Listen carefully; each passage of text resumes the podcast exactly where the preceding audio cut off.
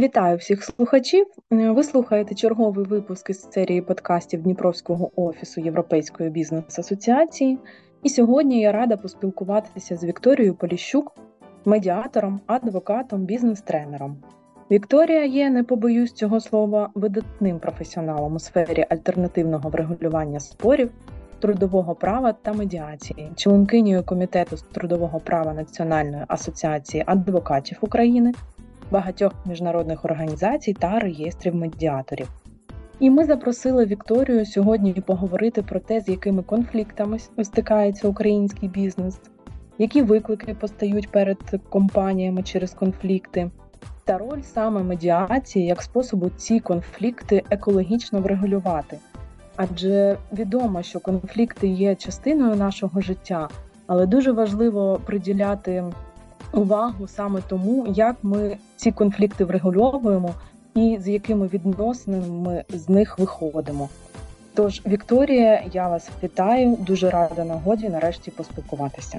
Катерина, вітаю дуже вдячна за таке тепле привітання. Вже налаштована на розмову. Думаю, що наші слухачі сьогодні якомога більше теж отримують відповіді на свої запитання. Дякую. Тож розпочнемо. І оскільки ми сьогодні виділили основною темою не тільки конфлікти, а й інструменти, які допомагають їх вирішувати. І ви е, є медіатором, і я хотіла б одразу запитати у вас трошки про медіацію. Розкажіть, бо можливо не всі наші слухачі е, чули про неї. То що це таке? Дякую, Катерина. У нас є традиційний спосіб регулювання спорів. Всі його знають наші слухачі. Суд у свій час у нас була придумана і розроблена методологія вирішення альтернативного врегулювання спорів. І на початку свого існування, коли тільки вперше у світі почали говорити про таку якусь альтернативу суду, а це якраз після Другої світової війни, всі зрозуміли, що суд це чудово, навантаження максимальне на суд. Треба видумувати, шукати якісь теж законодавчо врегульовані способи, які би допомагали цивілізованому суспільстві отримувати бажане рішення, яке потрібно у спорі. І таким рішенням було винайдено перший арбітраж, друге було винайдено медіацію. Обидва механізми є дуже схожими між собою і сьогодні на рівні стоять у цивілізованому світі. Єдина відмінність від суду. Якщо ми говоримо про суд, це завжди про певний обов'язок сторін з'явитися, подати певні документи, і в кінці за вас суддя вирішує спір. Тобто він буде керуватися вашими доказами, вашими документами. В нього є типово заготовлені справи, типово заготовлені інколи навіть обставини справ, які сприяють тому, що суддя завжди діючи в рамках закону, буде приймати окреме рішення, тобто воно не може бути якимось суперспецифічним або прям так, щоб задовольняти всі ваші інтереси. Коли ми говоримо про два інших способи, які сьогодні стали на рівні за судовим розглядом, арбітраж більш спокійний спосіб для врегулювання спору, де в нас є арбітр, він має певну владу. Він також буде вирішувати за вас спір. Він прийме своє рішення, але у вас буде більше широка можливість для того, щоб ви озвучили всі свої інтереси, всі свої побажання, а в які строки хотіли би виконати не тоді, коли скаже суд, а тоді, коли ви вже самі диктуєте ці права. На цьому суспільство не зупинилось, і була придумана ще медіація. Хоча вона не придумана з повітря, вона розвивалася століттями. Просто до того, що законодавче поле у нас тільки в 20 столітті для неї з'явилось. Медіація це також є третя сторона, посередник. Він вислуховує всі ваші побажання. Він вислуховує всі ваші інтереси. Він керується в першу чергу вашими інтересами. І найцікавіше, якщо в порівнянні з попередніми двома способами вирішення спорів, де хтось приймає за вас рішення, то тут ви приймаєте рішення, те, яке ви готові виконати. А медіатора задача тільки перевірити на реалістичність. Тож що таке медіація? Медіація сьогодні це законодавчий підкреслюю спосіб для врегулювання різних видів спорів. Це не тільки для трудових, це не тільки для екологічних, не тільки для земельних, це для всіх сфер нашого життя, для бізнесу, для сім'ї, для взаємовідносин з сусідами, для взаємовідносин з країнами, для всіх абсолютно учасників будь-яких конфліктів. В ньому в цьому е, врегулюванні спору бере участь третій нейтральний посередник, який у нас на сьогодні пройшов певне навчання, певну сертифікацію своєї діяльності, якщо це особливо міжнародний посередник, який має право і який має фактично такий собі законодавчо встановлений для нього імунітет, да, тобто бути такою особою, яка буде врегульовувати цей спір. І останнє Що важливо в цьому, тут рішення ви приймаєте самі, тобто це велика плюс, особливо в умовах воєнного стану. Ми думаємо, що сьогодні важко і складно взагалі будь-якому бізнесу знайти максимально вигідний варіант через суд, коли ти розумієш, що в тебе немає абсолютно будь-яких е, гарантій, що завтра це рішення буде виконано. Але якщо судове рішення є, то виконавче провадження також буде. То в медіації це може бути і гнучка угода, це можуть бути і гнучкі умови цієї угоди, що дозволяє сказати, що медіація плюс гнучкість дорівнює необхідний інструмент в умовах воєнного стану для вирішення різносторонніх видів спорів. А от коли ми говоримо про конфлікти в бізнесі, ну тобто, якщо ми говоримо про конфлікти в сім'ї або з сусідами, там зрозуміло, скоріш за все, хто хто з ким свариться, а хто свариться з ким в бізнесі, які бувають там види конфліктів. Які нас можуть бути в першу чергу види конфліктів? Найчастіше це засновники. Бо бізнес починають не тільки, можна сказати, одноосібно, да, тобто бізнес це, як правило, може бути певна група людей, це може бути люди по інтересам, це можуть бути загалом як в акціонерних товариствах чимала кількість акціонерів. Вони між собою всі мають різні інтереси. Конфлікт це нормально абсолютно для будь-якого бізнесу. Якщо немає конфліктів, так кажуть, що немає зростання, бо це так дійсно є. Люди мають між собою спілкуватися, люди мають всі емоції, але задача якраз медіатора або посередника це допомогти по суті упакувати їхні інтереси, щоб вони були не на емоційній стороні, а щоб вони перейшли у якийсь конструктив. Тому конфлікти можливі між засновниками, які при цьому виникають не тільки на моменті існування бізнесу, але на моменті можуть навіть бути заснування. Тобто, коли ми тільки відкриваємо і не можемо знайти точки для взагалі продовження діяльності чи початку навіть діяльності, тут медіатор працює. Медіатор може бути вже в процесі виконання будь-яких договорів, звільнення ключових людей, приймання на роботу ключових е, людей пошук постачальників, е, обірвання, наприклад, або розрив зв'язків з певними країнами, або навпаки, це можуть бути пошук нових країн і незгода з розвитком саме у цьому напрямку. Тобто, хтось не погоджується розвивати свій бізнес на Польщу, хтось не погоджується відкривати бізнес, наприклад, е, на близькому сході, там в Арабських Еміратах, а хтось бачить конкретний вектор розвитку тільки, наприклад, в Європі. Тобто, всі ці маленькі такі е, негаразди вони все одно впливають на те, що конфлікт існує, а бізнес не розвивається. Тобто бізнес стоїть для цього. У нас є медіатор, який виступає тут гарним фасилітатором цього конфлікту. І це можуть бути, звісно, на моменті поділу бізнесу, коли ми розуміємо, ну інтереси різні. Люди сьогодні хтось виїжджає, хтось переміщається, в когось змінюються взагалі погляди на життя. Хтось знайшов себе в новій сфері під час війни і не планує просто продовжувати те, що він розпочав зі своїм партнером.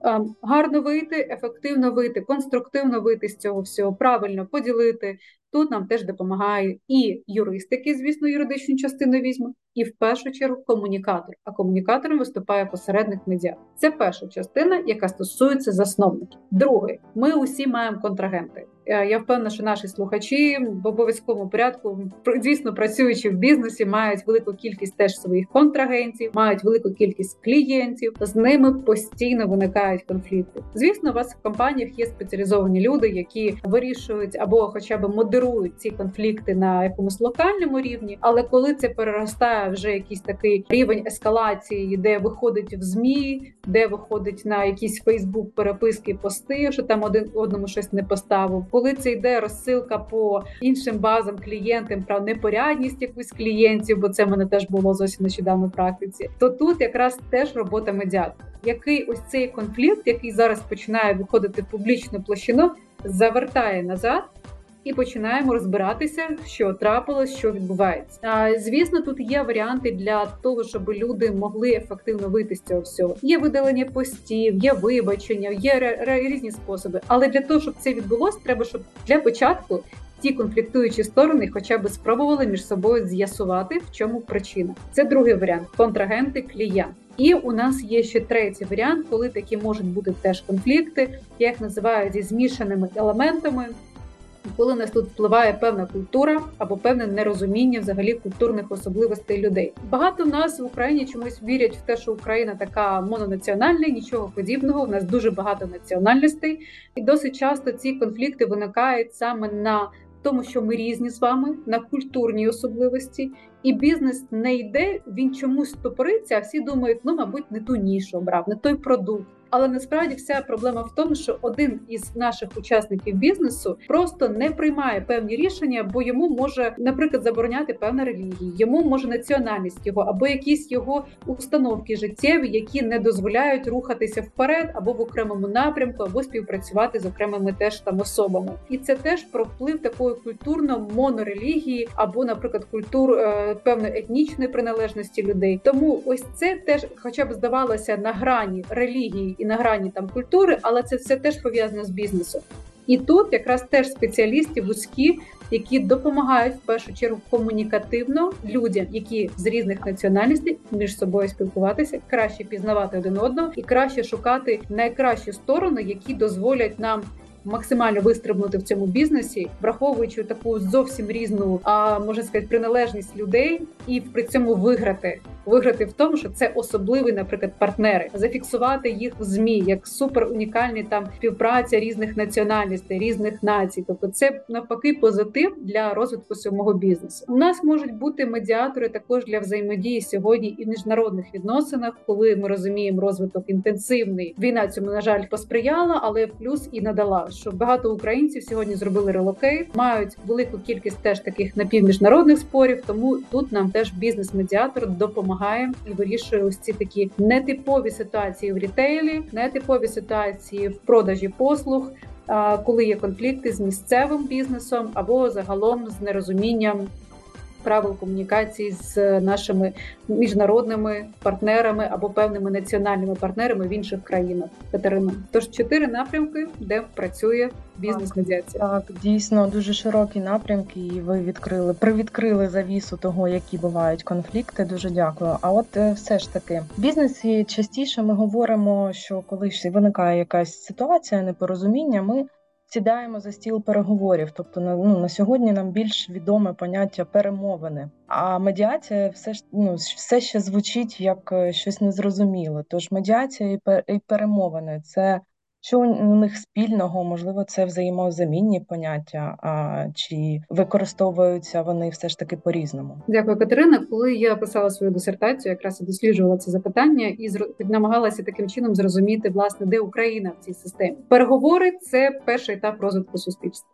Тобто, якщо ми навчилися і для нас нормальна культура переговорів, якщо вона в нас розвинута, якщо у нас не просто в договорі написано всі спори вирішуються за допомогою переговорів, да а якщо ні, то йдемо до суду. Якщо ми ось цей механізм використовуємо, то нам простіше сприймати медіацію, бо в медіації треба всім погодитися, що треба впустити третю людину. Яка буде з нами працювати в когось працює власне его або певні життєві установки не хочу нікому розповідати про те, що я в чомусь не правий. Тобто це моя слабкість. Е, переговори це нормально. Тобто я з партнером спілкуюсь або з контрагентом, або з клієнтом, виясняємо відносини, або навпаки, намагаємося зрозуміти, чому цей конфлікт виник. І це нібито нормально. А певна готовність суспільства, коли у нас вже виникає спір, конфлікт, він вийшов далеко поза зоною вже якоїсь звичайної там просто переписки, тобто це вже в публічній площині. І тут ми розуміємо, що ми вже не можемо вдвох впоратися з контрагентом. І тут є в принципі тільки два варіанти. Якщо переговори ми не використали в правильних цілях, або вони не принесли результат, або вони просто змінилися. Різким поворотом події, бо ми розуміємо, що менеджмент компанії теж міняється. Це не фізична людина, це не одна людина, яка приймає рішення а менеджмента є своїх теж купа думок. То от якраз тут або ти оцінюєш суд і оцінюєш, що до тебе ж на справу прийдуть купа журналістів. Зараз все це будуть викладувати. Твою е, твій конфлікт просто на перших шпальтах е, буде всіх змі. А результат який? Це імідж твій, це твої кошти, якщо як бізнесу. Якщо ти до цього готовий боротися, і ти кажеш, ні, я переконаний в тому, що проблем немає, це проблеми десь придумані. Я виграю ту справу. Будь ласка, якщо хтось переконаний в тому, що хотілося би без ось цієї публічності вирішити свій спір, так щоб зберегти репутацію, кошти і вийти з цього переможцем, тобто сповідувати таку філософію, що я якби за екологічний спосіб спілкування, тоді медіація це для вас. Насправді я дуже прихильник тих компаній, які обирають послуги медіації, тому що насправді це про певне обдумування своїх кроків наперед. Коли ти клієнту відкрито заявляєш як бізнес, що я за екологічне спілкування, то у клієнта виникає така сама думка: я хочу тут щось придбати, бо знаю, що мене теж почують. Якщо цей товар буде неякісний, я зможу повернути собі кошти без проблем. Тобто, це такий логічний алгоритм взагалі дій кожної людини. Якщо людина бачить, їй тут безпечно, вона йде в те місце, де їй безпечно. Якщо е, з цією компанією асоціація купа судів, купа проблем, якісь податкові перевірки, обшуки, керівника притягнули до відповідальності, то, по перше, і контрагент зайвий раз подумає, чи йому працювати в цій компанії, а по-друге, і клієнт задумається. А чи варто мені в них щось придбати? Вони ж така скандальна компанія. А піду в інший магазин або піду в іншого в іншій точці, чи то послуги замовлять, чи товар придбаю. Тому ось ця якби така тонка межа. Суду цих судових позовів, цього такої конфліктогенності, невирішення цих конфліктів більш екологічно, воно загалом руйнує абсолютно ну будь-яку бізнес-модель. Тому екологія, спілкування, і абсолютно конструктивне вирішення конфлікту це дорівнює і наші клієнти, і плюс до на плюс загалом до нашого бюджету, бо саме так зростають бюджети компанії. Ви говорите, що якщо компанія хоче уникнути якихось таких публічних скандалів, е, то вона може скористатися медіацією. То чи означає це, що медіація це якийсь конфіденційний процес?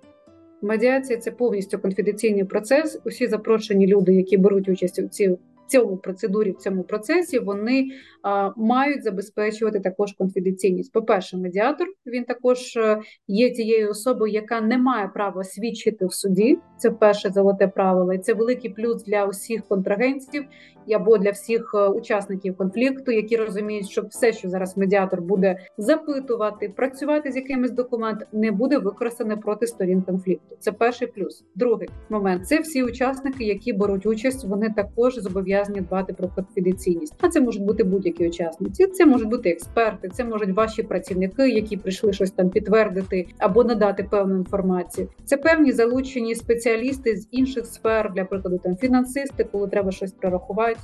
Це можуть бути інші певні експерти, перекладачі, будь-хто хто бере участь і залучений до цього процесу, вони допомагають зберігати цю таку конфіденційність, яка є найважливіша в цьому взагалі в процесі медіації. І останнє, що важливо, навіть якщо є помічники медіатора, вони також зобов'язані повністю дотримувати конфіденційності всього всього процесу, чого немає насправді у судовому розгляді. Бо в судовому розгляді, якщо хочуть журналісти, вони сміливо прийдуть і будуть фіксувати абсолютно все, що їм цікаво. Або якщо хтось хоче, що роблять у судах. І з власної практики, якраз Катерина сьогодні представила мене як адвокат, тому знаю про цю практику. Коли на мої судові процеси приходять, я я просто слухач, не слухач.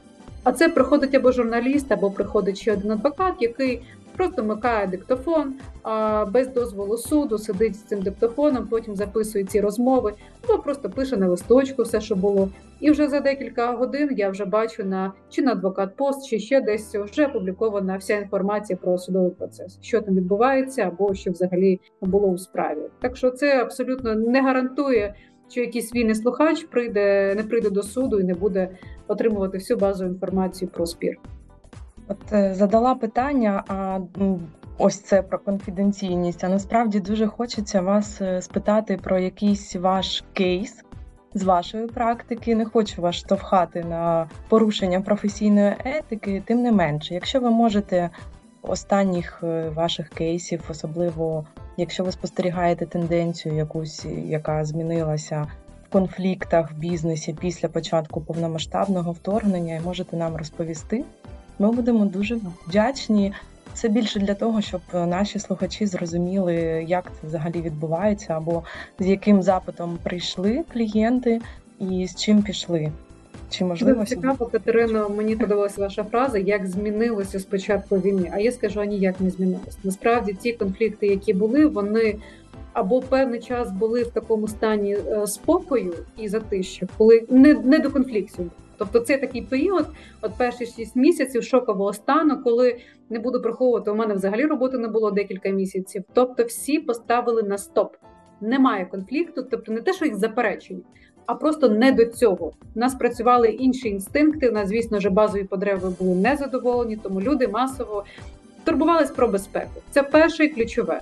Повернулися в середньому клієнти до роботи влітку, коли почали розгрібати або попередні завали, або зрозуміли так. Ну вже якби ми в Києві, тобто треба за щось жити. Да? Тобто треба стягувати кредиторську, дебіторську заборгованість. Вже починають виникати поточні питання робочі, які були й до війни, і вони потроху-потроху починають повертатися. Це перший момент. Другий момент стосовно такого останнього спору, який у мене зараз ще є, він ще не вирішений до кінця. Це якраз про звільнення керівника компанії. Е, звільнення було достатньо таким, ну я б сказала, не дуже приємне, бо людина протягом 15-го року, це майже вже 8 років. Вона постійно з каси е, підприємства брала готівкою собі кошти на відшкодування власних потреб. При тому, що таке власні потреби, це були медичні послуги в клініці. Це були відшкодування коштів на бензин. При тому там на підприємстві не було навіть машини, за які відшкодувати. Тобто на персональний автомобільний транспорт, який ніяк не здавався ні в оренду, там ні в суборенду. Ну і якби до того, що там на якісь дрова на закупівлю, тобто якимось сторожам він там платив, щоб там зберігались ці дрова. І компанія звернулася до мене для того, щоб ми все таки розглянули цей кейс. Бо не хотілося б публічну площину виносити все це. Бо засновник, ну як засновники на великому рівні довіри ставилися до цієї людини і були переконані в тому, що він доброчесно виконує свою функцію як керівника.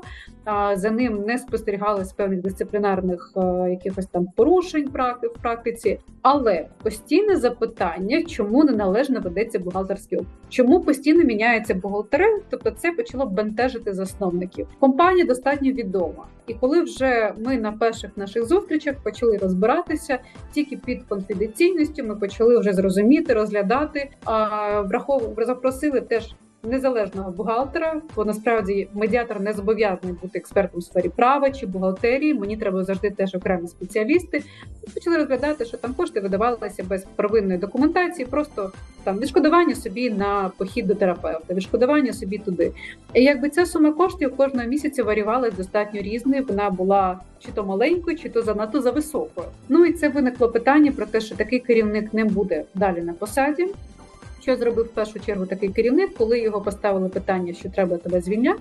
Він перше, що зробив, написав всім контрагентам розсилку про непорядність засновників, про те, що вони ошукують такого керівника. А і контрагентів чимало було. То він ще більше того не потурбувався про надсилання якогось певного, як би це сказати, персонального електронного листа, тобто в розумієте, багато електронних адрес типу було написано в шапці. Тобто можна було зрозуміти, яка кількість людей, з яких компаній теж отримала цей лист про непорядність засновників. Ну і ми вирішили, засновники, звісно, там теж не збентежені були цим фактом. Тому разом з засновниками і з керівником виясняємо, чому власне це трапилось.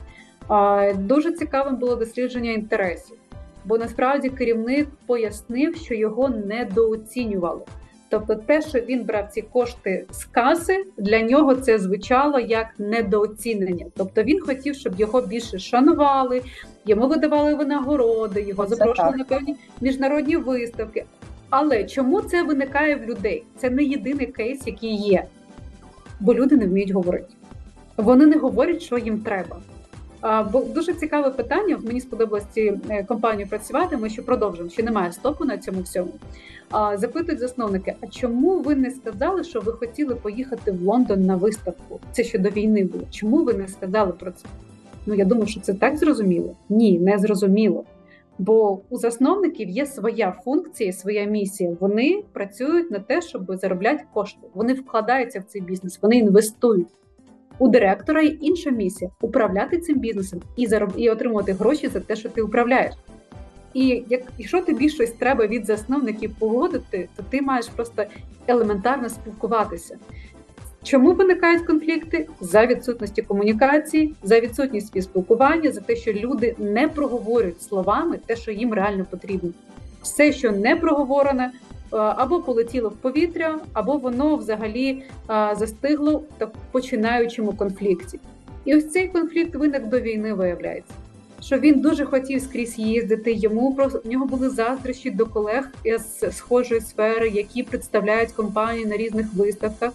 І ці заздрощі, ось ця така недооціненість його. Йому ніколи не вручали грамот, хоча він всій компанії грамоти вручають. А йому дуже хотілося, щоб засновники привселюдно його похвалили, який він класний керівник.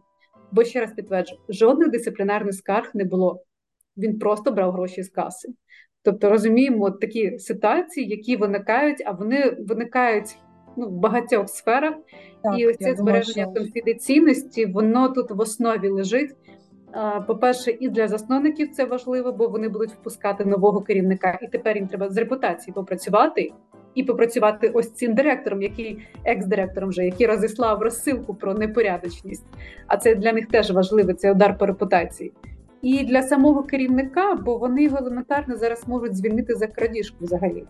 А звільнення за крадіжку, ну як мінімум, нікому не буде на користь і отримати статус собі працівника в чорний список, те, що вони теж сміливо можуть зробити і розсилку зробити по всій сфері своїй.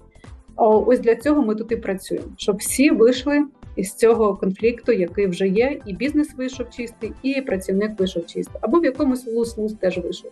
Бо медіація це не тільки про виграв, а виграв, а може бути і про програв, програв, але рівноцінно програли.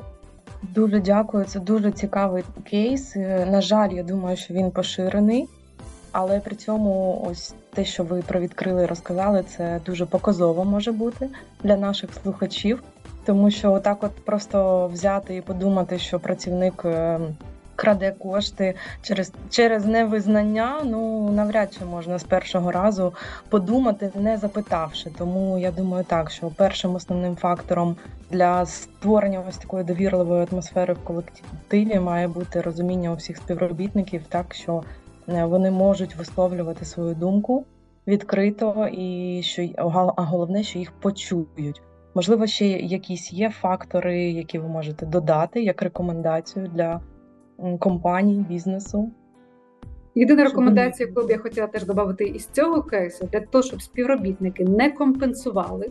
Бо саме в цьому кейсі людина, яка сиділа переді мною, керівник, він сказав, це була моя компенсація. Бо компенсація, а що за що для вас ця компенсація означає?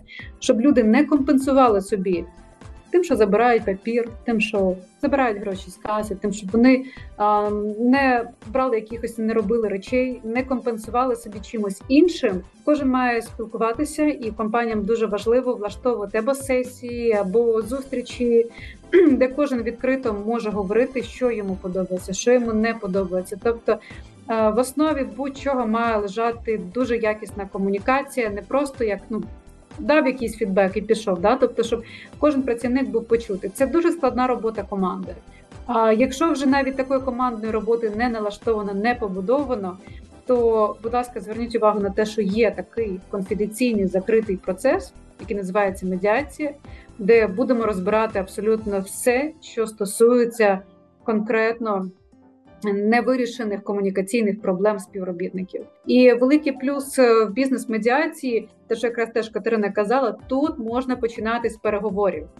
Переговори стартова точка. Далі у нас е, є така можливість, як не обов'язково проходити всю процедуру медіації до кінця. Тобто, це може бути як конфлікт консалтинг, коли ми пропрацювали цей конфлікт, зробили певні висновки, і далі рухає, ви рухаєтесь по своєму плану, по своєму плану розвитку. Ну або якщо вже конфлікт такий, як набув е, розвитку, і він вже ескалується. До речі, дуже цікавий момент. Конфлікти не стоять на місці, навіть якщо хтось думає, що конфлікт, от у мене виник конфлікт. І все типу, він там десь залишився, а я залишилася в іншому місці. То ні, конфлікт супроводжує вас скрізь абсолютно. Він іде з вами. Він просто перебуває на різних стадіях відсутність конфлікту це вирішений конфлікт. Ось це єдиний спосіб, коли в нас немає конфлікту. Тому, якщо вам не треба конфлікти, знайте про те, що є процедура медіації, вона сприяє розвитку і, по-перше, вашій компанії, бо під час зустрічей з третім посередником завжди виникають купа нових ідей. Ви їх разом пропрацюєте, ви разом генеруєте якісь цікаві рішення, які не тільки вирішують конфлікт, а ще допомагають зростати бізнесу, що важливо для кожної абсолютно сфери, тому що бізнес це про гроші. Супер, дуже дякую, Вікторія, за сьогоднішній діалог. Е, я думаю, що дуже показово, що ми з вами зустрілися і поговорили про це саме зараз, бо в Україні е, в листопаді і на початку грудня триває місячник медіації. І буквально нещодавно, 16 листопада, ми відзначили два роки, як в Україні існує закон про медіацію. Тому я думаю, що найкращим результатом нашої сьогоднішньої зустрічі, якщо хтось, прослухавши нас, задумається про процедуру медіації або використає її для свого конфлікту, то це однозначно буде наша спільна перемога. Дуже вам дякую, Вікторія. Дякую, Катерино. Дякую всім нашим слухачам, які дослухали до цього моменту. Адже дійсно маленька перемога це вже великий крок для спільної перемоги.